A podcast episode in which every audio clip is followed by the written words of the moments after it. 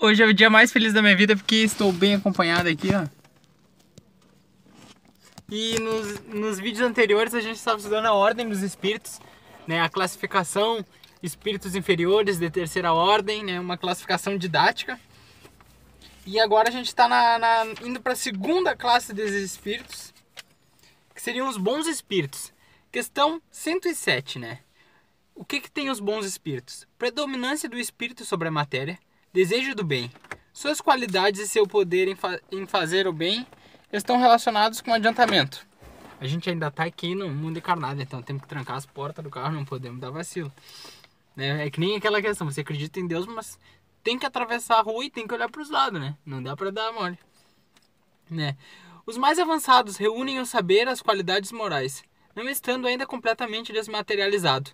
Conservam mais ou menos, segundo a sua categoria, os traços de sua existência corpórea, seja na forma da linguagem, seja nos seus hábitos, onde se descobre mesmo algumas manias.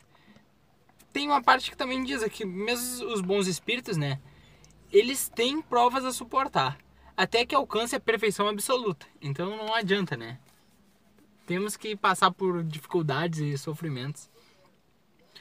Como espíritos suscitam bons pensamentos, desviam os homens do caminho do mal, protegem a vida daqueles que se mostram dignos, neutralizam a influência dos maus espíritos, né, os espíritos imperfeitos, naqueles que não se comprazem em suportá-las. Quando encarnados são bons, benevolentes, para com seus semelhantes. Não se movem por orgulho, egoísmo, vaidade, ambição, ódio, rancor, ciúmes e inveja. Podemos classificar, né? Aí ele segue dividindo um pouquinho essa divisão da segunda classe. Quinta classe: espíritos benevolentes. Sua qualidade dominante é a bondade. Quarta ordem seria os espíritos sábios. Eles, né, têm essa benevolência, mas eles também já são dotados de um pouco mais de conhecimento. Preocupam-se, né, com essas questões, não considera senão não consideram a ciência senão do ponto de vista de sua utilidade e não a misturam com nenhuma das paixões própria dos espíritos imperfeitos. Terceira classe: os espíritos de sabedoria.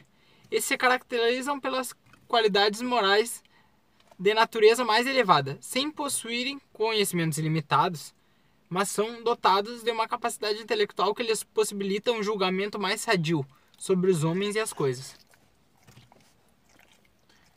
Segunda classe: espíritos superiores reúnem a ciência, sabedoria, bondade, sua linguagem não, rele... não sua linguagem não revela senão benevolência.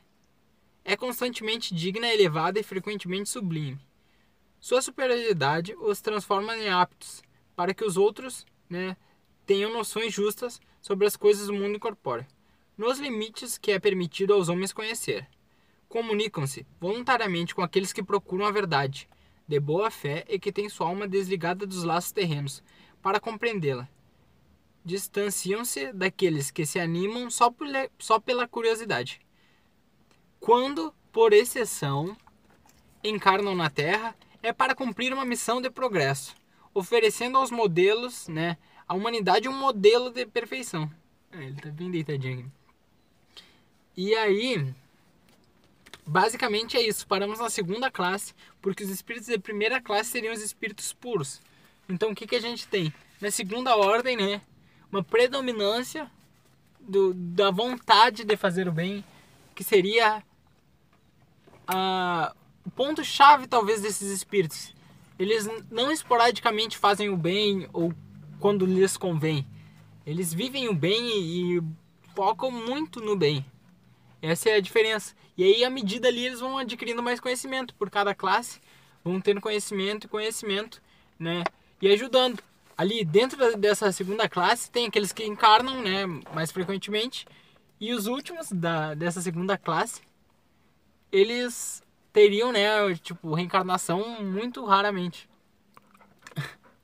Mas é aquela, é aquela classificação que a gente tem que ter em mente, mas como um exemplo, a gente não pode se limitar a ela. Falar, não, ou então decorar assim, não, primeira classe espíritos com conhecimento, não sei o que.